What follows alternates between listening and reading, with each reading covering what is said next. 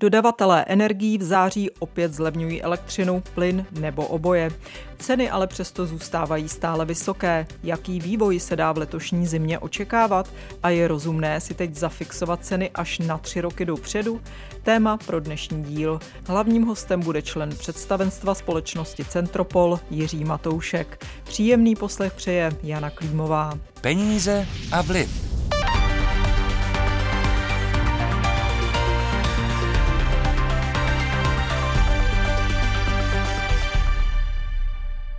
Přes letošní zlevnění jsou elektřina i plyn o více než polovinu dražší než před vypuknutím energetické krize na začátku loňského roku.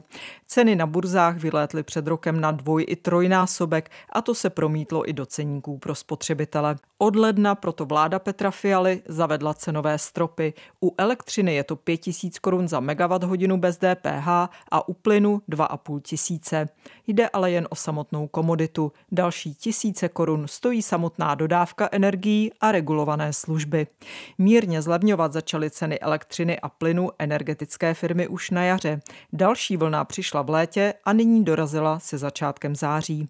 Například E.ON bude těm, kdo nemají fixace cen z minula, dodávat plyn o čtvrtinu levněji než je strop. Inoji jde dolů o 18%.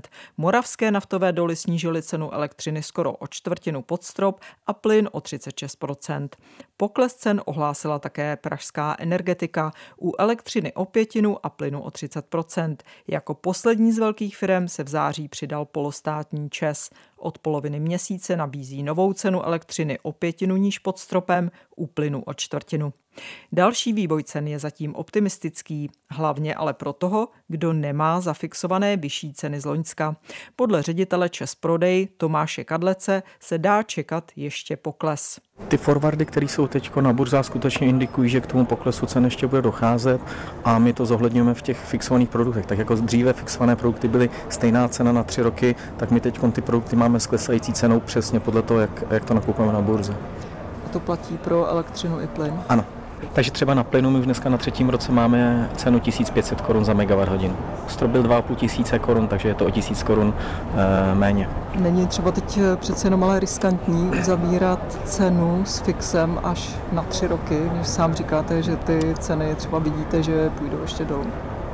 V minulém roce, když to skutečně riskantní bylo, tak my jsme tyhle ty dlouhodobé fixované produkty stáhli z nabídky a radili jsme klientům buď to být na nefixovaném produktu nebo na krátkém jednoletém eh, fixu. Vzhledem k tomu, že my teď máme ty produkty s, dlou, eh, s klesající cenou, tak určitě zafixovat se na takový produkt s klesající cenou eh, není špatné, ale záleží na preferenci a situaci jednotlivého zákazníka.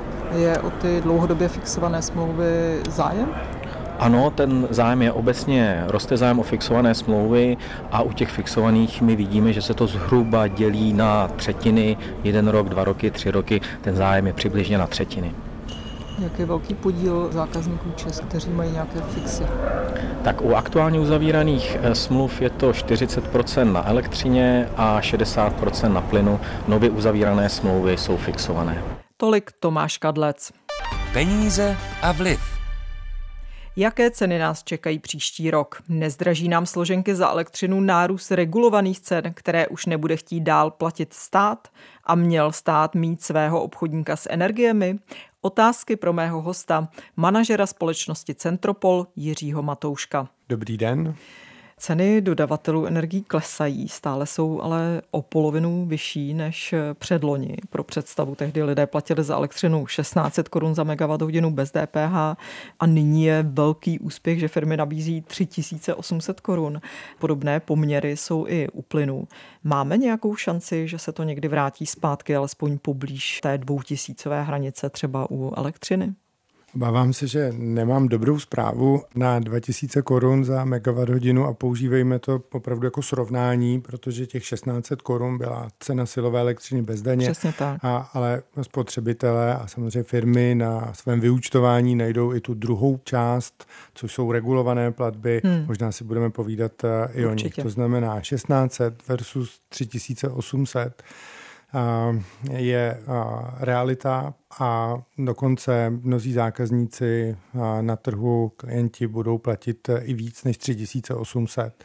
protože tak, jak dodavatelé pro ně nakupují elektřinu a samozřejmě i druhou komoditu zemní plyn dopředu. Jasně, tak, ale to že, to, že by se třeba do pěti let, že by mohlo dojít k nějakému dalšímu zvratu, jako došlo předloni směrem z hůru, tak zase směrem dolů, a to se asi čekat nedá. Nebo ano? Bo, bohužel ne. Pojďme si říct, čím je cena elektřiny determinována. Tak primárně cenou emisní povolenky, kterou si musí výrobci koupit proto, aby eh, mohli elektřinu z těch fosilních zdrojů vyrobit. Emisní povolenka se obchoduje dnes za 85 eur, obchoduje se za, na této hladině dlouhodobě s tím, že v každé jedné megawatt hodině po přepočtu v zásadě stojí něco kolem 1500 korun. Cena 3800 znamená, že skoro 45 té ceny je jenom cena emisní povolenky. A to je zároveň ten nástroj, které, který lze použít pro to, abychom v Evropě cenu elektřiny snižovali.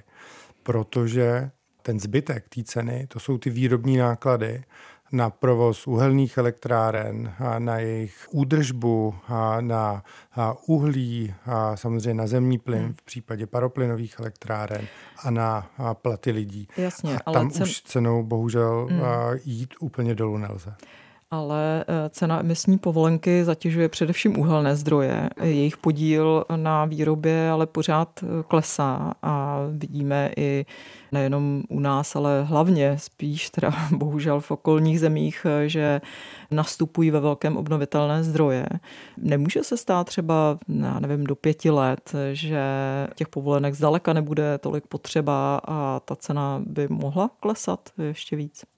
Tak zatím cena emisní povolenky stoupá. V situaci, kdy budou zavřené uhelné elektrárny, tak budou potřeba v zásadě pouze na výrobu elektřiny právě ze zemního plynu. Ale já si úplně nemyslím, že bychom měli čekat. My můžeme vlastně emisní povolenku začít regulovat už tuto chvíli. Možná regulace není to správné slovo, ale představte si třeba systém řízení inflace na národními bankami. A to samé lze dělat s emisní povolenkou. To znamená, lze ji pustit do oběhu větší množství a, a vlastně tu její cenu snížit a tím ulevit jak evropskému průmyslu, tak evropským domácnostem. Do doby, než opravdu cena emisní povolenky půjde přirozeně dolů tím, že bude dostatek výrobních zdrojů. Hmm. A bohužel ta cena, o které se bavíme, 3800 nebo 4100 korun, což je naše predikce obecně pro rok 2024, že budou spotřebitelé a firmy platit příští rok, tak tuto cenu my můžeme právě ovlivňovat do budoucna cenou té emisní povolenky. Od ledna už zřejmě skončí vládní stropy na ceny energií. Některé domácnosti ale budou mít dál vysoko ceny nad stropy, protože je mají zafixované. Třeba Čes nabídl, že tito lidé mohou přejít bez pokuty na nový dvou až tříletý fixovaný ceník, který je sice pod stropem, ale ne moc. Jak to řeší třeba vaše firma nebo ostatní dodavatelé? Umožníte lidem odejít z těch vysoce zafixovaných cen nad stropy bez pokuty? A ano, a nejenom a my v Centropolu, ale podle našich informací i podle informací z médií má a většina těch stabilních dodavatelů a pojďme si říct, že ty stabilní dodavatelé dodávají elektřinu a zemní plyn třeba do 90% domácností, Tito stabilní dodavatelé mají připravené řešení a my zákazníkům například Centropolu budeme, pokud vláda nebude pokračovat v systému cenového stropu a kompenzací, tak budeme nabízet dvouleté produkty na elektřinu a na zemní plyn jeden a jedna půl leté. Takže mohu ujistit spotřebitele, že většina dodavatelů jim nabídne takové produkty, které je dostanou pod cenu toho stávajícího cenového stropu. Hmm. Vy jste říkal dvouleté eh, produkty, Čes nabízí dvou, tříleté. Jak se v současné době dívat vlastně na ty fixace na dva nebo tři roky dopředu? Na jednu stranu to vypadá, že to je výhodné, že prostě lidé budou vědět, kolik budou platit za elektřinu nebo za plyn Můžou s tím nějak počítat. Na druhou stranu ten vývoj je poměrně turbulentní v poslední době. Je tady předpoklad, že ty ceny nějak mírně, sice ne moc, jak jsme se bavili, ale přece jenom ještě třeba můžou klesnout nepřenášejí těma dlouhodobě fixovanými smlouvami dodavatelé energií svoje rizika, jak si dobře nebo špatně sami nakoupí elektřinu a plyn na spotřebitele. Nechceme po lidech vlastně toho hrozně moc, aby sledovali vývoj na burze a podle toho dělali poměrně závažná rozhodnutí. To je několik otázek. Zkusím odpovědět eh, na tu poslední. Ano, podle mého názoru se to pojmenovala naprosto přesně. Život se přeci neskládá z toho, abychom sledovali cenu ropy na burze, cenu elektřiny, cenu zemního plynu na burze. U firm je to maličko něco jiného, zvlášť u firm, kde energie tvoří významnou nákladovou položku. Ale po spotřebitelích bychom toto chtít určitě neměli a měli bychom jim dodat pocit klidu a, a jistoty relativně stabilní ceny čemuž ale samozřejmě ty fixované produkty slouží, protože dodavatelé elektřinu a zemní plyn na to, aby vám mohli vlastně poskytnout stabilní fixovanou cenu po nějaké období, taky musí nakoupit a, a vlastně nakoupit ji v drtivé většině ještě předtím, než vy s nimi podepíšete smlouvu. To znamená, ta fixovaná cena má svůj základ právě v tom nákupu dopředu. A tříleté produkty doporučit nemohu, v zásadě my v Centropolu nabízíme v maximálně jedno a půl leté produkty v tuto chvíli, protože jsme přesvědčeni, že a jsme schopni v čase nakupovat elektřinu a výhodněji a tím pádem a vytvořit v budoucnu ceníky byť třeba o 150-200 korun za megawatt hodinu nižší. A to je ten důvod, hmm. proč nenabízíme dnes tříleté Jasně. produkty. Ještě se zeptám, dívali jste se třeba do zahraničí u vašich kolegů. Je to běžné, že by zahraniční energetické firmy spotřebitelům nabízely třeba tříleté fixy cenové? Rozdíly v produktech eh, například mezi Německem a hmm. Českou republikou nebo mezi Anglií a Českou republikou ne, nejsou významné, ale pravda je ta. Já jsem se nedávno díval na nabídku eh, v několika německých společností, nabídku pro německé spotřebitele a tříletý produkt jsem tam nikde neviděl. Obecně produkty jsou s fixací třeba do poloviny roku 2025, takže řekněme na rok hmm. a tři čtvrtě. Můžeme zobecnit na dva roky u elektřiny a třeba na jeden a půl roku u zemního plynu. Mimochodem, když jste se díval na ty německé ceníky pro domácnosti, my se často srovnáváme s Evropou, samozřejmě ta srovnání dělá i Eurostat.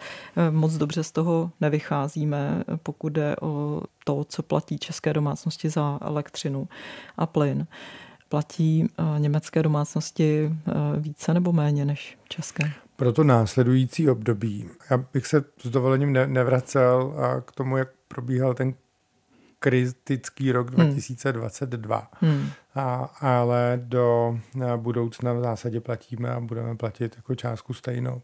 Což eh, ale vlastně ke kupní není, síle není nic Což moc. není právě hmm. bohužel pozitivní zpráva, protože ten podíl na nákladů domácnosti české na energie je vyšší než v domácnosti v Německu nebo v západní hmm. Evropě.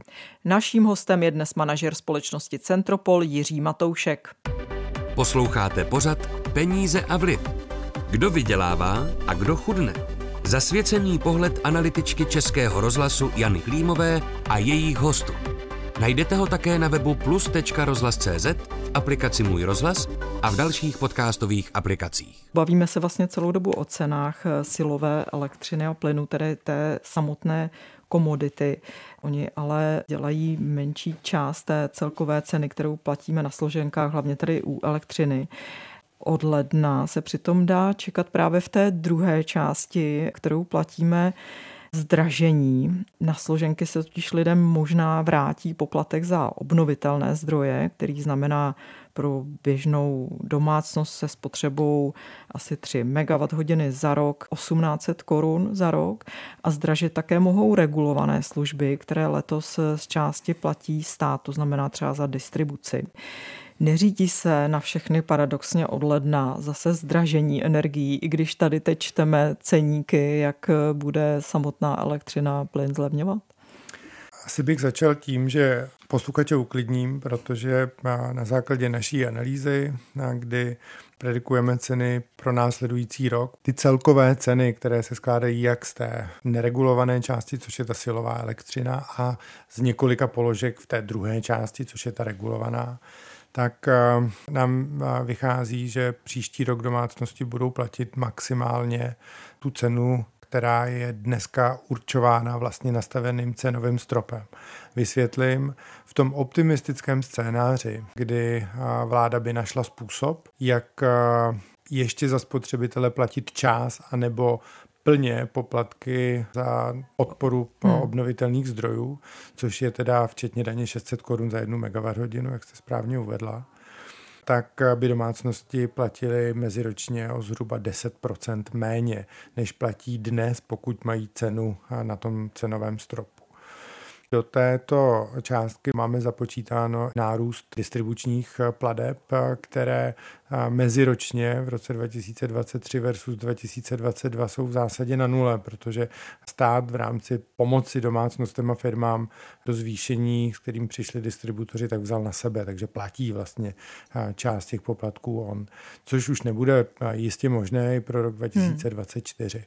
Takže i s nějakou predikcí zvýšení distribučních pladeb o 20%, pokud stát na sebe vezme ještě platbu na podporované zdroje energie, tak domácnosti budou platit o 10% na elektřině méně. To je ten optimistický scénář. No, ten, přesně a, tak. A, Teď, jestli tomu věříte, že stát opravdu... Reálnější podle posledních uh, zpráv z médií a, a jednání představitelů státu je ten, že by se vrátil poplatek eh, v plné výši. A pokud by k tomu došlo, tak v zásadě domácnosti budou platit eh, stejně jako platí s tím nastaveným cenovým stropem. Což pojďme si eh, říct, co to v zásadě znamená.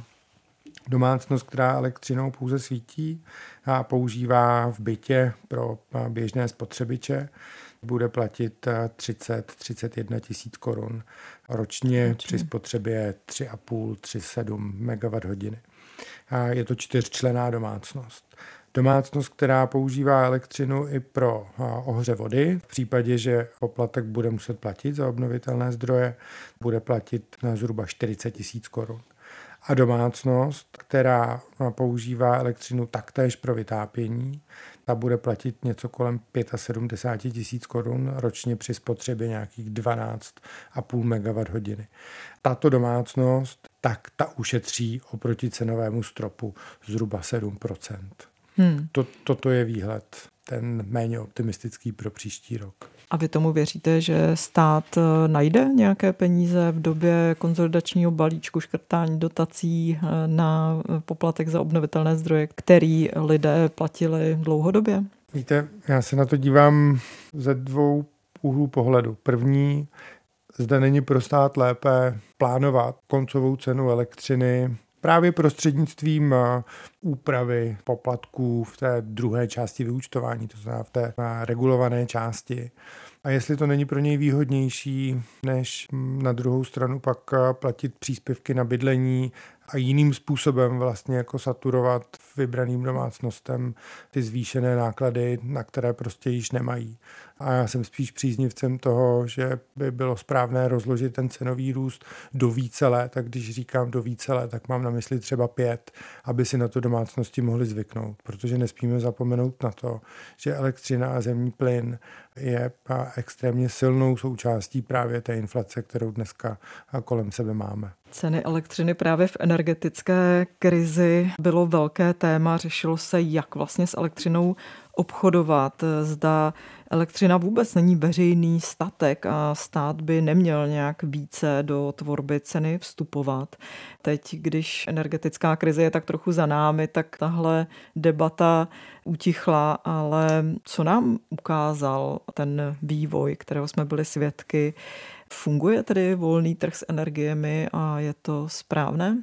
Jsou v zásadě dva tábory. Jeden říká, že trh zafungoval naprosto skvěle, protože díky růstu cen byl dostatek elektřiny a zemního plynu.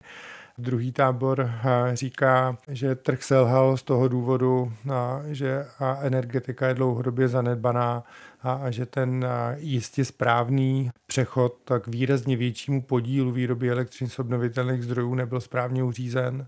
Ta pravda je v zásadě někde mezi, protože bylo potřeba určitě oddělit cenu elektřiny a zemního plynu. Tím bychom zajistili, že cena elektřiny by nešla nahoru tak raketovým způsobem, jakým hmm. bohužel šla.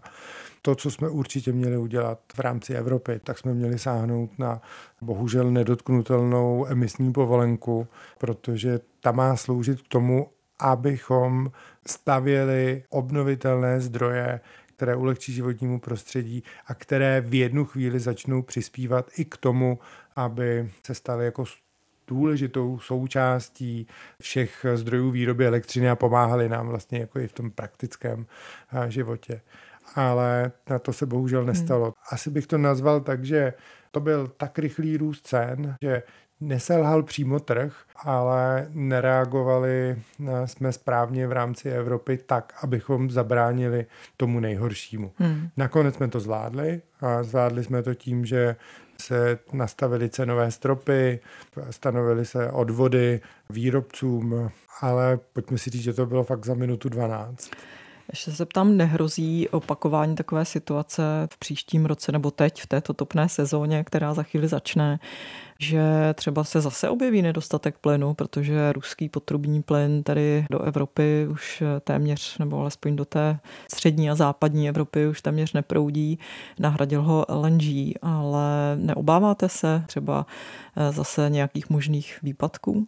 Já se úplně neobávám, ale eh, zdravý respekt před eh, následující topnou sezónou všichni mít samozřejmě musíme. My dodavatelé máme nasmlouvané ceny a kontrakty na prozemní plyn.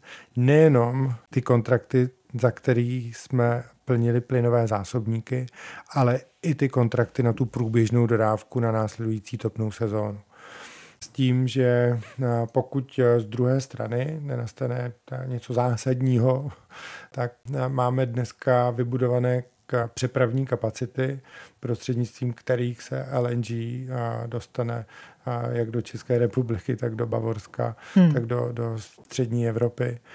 A pokud nenastane extrémně tuhá zima, tak i tu druhou topnou sezónu bychom měli bez problémů zvládnout.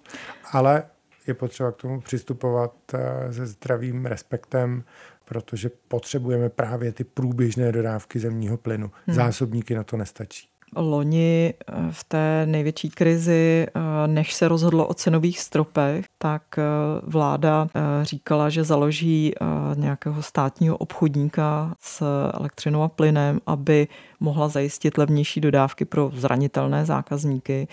Mělo to připravovat MPO, pak to trvalo, takže nakonec ministerstvo financí zajistilo eh, obchodní licence pro jednu ze svých firm. Nakonec tedy se tento model vůbec nevyužil, protože, jak jsem říkal, se zastropovaly ceny na určité úrovni. Myslíte si, že by stát měl mít nějakého obchodníka, třeba s plynem, nebo že by měl nějakým způsobem zajistit dostupné ceny? Nemyslím si, že prostřednictvím státního obchodníka stát zajistí dostupné ceny. Ono je složité a definovat, co je dostupná cena, ale řekněme ceny, které nebudou ohrožovat evropský průmysl nebo český průmysl a české domácnosti, tak stát zajistí pouze prostřednictvím toho, že vytvoří prostředí a sám začne budovat nové výrobní zdroje. To je to nejdůležitější, protože kdybychom měli dostatek výrobních zdrojů v Evropě, tak jako před 20 lety, tak by ceny samozřejmě byly výrazně nižší. Hmm. A i přes, cenu, a i přes cenu emisní povolenky. Čili ten záměr vlády v rámci strategie na příští tři desítky let podpořit výstavbu nových eh, elektráren hmm. je správný? No my nemáme tři desítky let. A my máme deset let. A, za těch deset let je potřeba vytvořit pobídky, uvést si do provozu a postavit nové výrobní zdroje prostřednictvím soukromého hmm. kapitálu a samozřejmě nové bloky v jaderných elektráren prostřednictvím státních peněz. To potřebujeme. Hmm. A z druhé strany, abych ještě odpověděl na vaši otázku, u zemního plynu si dovedu představit, že stát přistoupí k tomu, že někdy v budoucnu spustí eh, svého vlastního obchodníka, ale čistě za účelem bezpečnostní infrastruktury pro zemní plyn. To znamená, že sám vyjedná kontrakty hmm. a dnes vlastně do svých zásobníků bude schopen zemní plyn uskladnit. A možná v krizovém období nebo v kritickém období pak ten zemní plyn prodá jednotlivým obchodníkům. Jasně. To ne. si dovedu představit. Ne proto, aby zásoboval domácnosti nebo nemocnice nebo něco podobného. Ale je to součástí bezpečnostní energetické infrastruktury, nebo bude to bez, součástí bezpečnostní energetické infrastruktury, nikoliv eh, hmm. jako zásah eh, do, do volného trhu. Nedávno byl schválený zákon o komunitní energetice. Lidé tady mohou zakládat společenství, vyrábět si elektřinu sami. Mně teď řeknu svůj názor, mně někdy přijde, že se to přeceňuje, že vlastně to může nahradit eh, tady ta samovýroba nějakou významnou část energetiky. Pletu se, nebo je to trend, kdy eh, vlastně jsou zbytečné debaty o velkých jaderných elektrárnách, všichni budeme mít na střeše eh, solární elektrárnu? Tak všichni jistě ne. Všichni Skoro jistě všichni. nebudou mít eh, solární elektrárnu na střeše a, a dle mého názoru to vnímáte naprosto správně, protože pro cenovou stabilitu, a pro energetickou bezpečnost je potřeba dostatek kapacit těch stabilních výrobních zdrojů, což jsou jaderné elektrárny, ještě nějakou dobu uhelné elektrárny, které budou čím dál tím víc nahrazovány právě výrobou elektřiny ze zemního plynu. Obnovitelné zdroje budou stále významnějším doplňkem ale na nich vlastně ta stabilní energetika a stabilní cena nemůže být postavena. Takže dle mého názoru to vnímáte naprosto správně. No a co to znamená pro posluchače, komunitní energetika a co vlastně v tomto týdnu konkrétně bude poslanecká sněmovna projednávat. Tak za prvý je to sdílení elektřiny, to se bude týkat eh, do deseti odběrných míst. Hmm. Například, když budete mít na vaší chalupě, kde třeba trávíte celé léto, solární elektrárnu, tak vy si budete moct vybrat od příštího roku, jestli ten přebytek té elektřiny, který získáváte jako z výroby solární elektrárny vlastní prodáte dodavateli, anebo jestli ji nazdílíte do svého jiného odběrného místa, například do pražského bytu nebo do bytu vaší babičky. Hmm. Tohle to budete moci udělat. A porovnávat vlastně tu výhodnost budete tím, jestli vám dodavatel nabídne za ten přebytek víc, než je cena uvedená v tom ceníku, kam tu elektřinu chcete poslat ale samozřejmě při tom sdílení budete muset hradit eh, tu druhou část. Ve vyúčtování to jsou ty regulované platby, protože vy budete sdílet tu silovou elektřinu. Čili je to doplněk prostě. Je to jistě, je nebude to jistě, na tom stát jistě, energetika. Je to jistě doplněk a v, určitě na tom nelze stavět energetickou bezpečnost. Tolik člen představenstva společnosti Centropol Jiří Matoušek. Z dnešního dílu je to vše, najdete ho také na webu iRozhlas, v aplikaci Můj rozhlas a ve všech podcastových aplikacích. Hezký poslech dalších pořadů přeje Jana Klímová.